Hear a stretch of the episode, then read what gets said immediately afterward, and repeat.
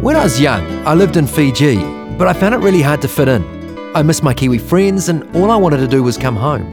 It was probably the loneliest period of my life. Yet now, as an adult, I wouldn't change it for anything.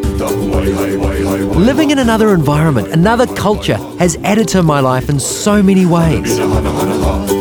I discovered foods that I never would have experienced otherwise, and I learned just how much more tasty that food is when eaten with my fingers. I think back on that time now with such a sense of gratitude. I learned things that can only come from a change of surroundings, a change of view.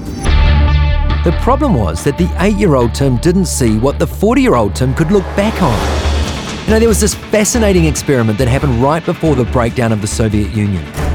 School kids in the US were shown pictures of beautiful tree lined streets in Moscow and Leningrad, and then asked why the Russians planted trees along the streets like that.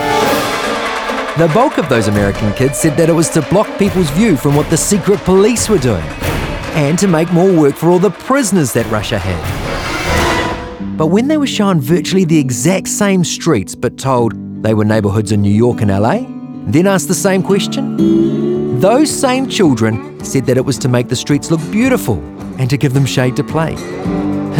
I guess everything depends on perspective, huh? I'm Tim Sisarich.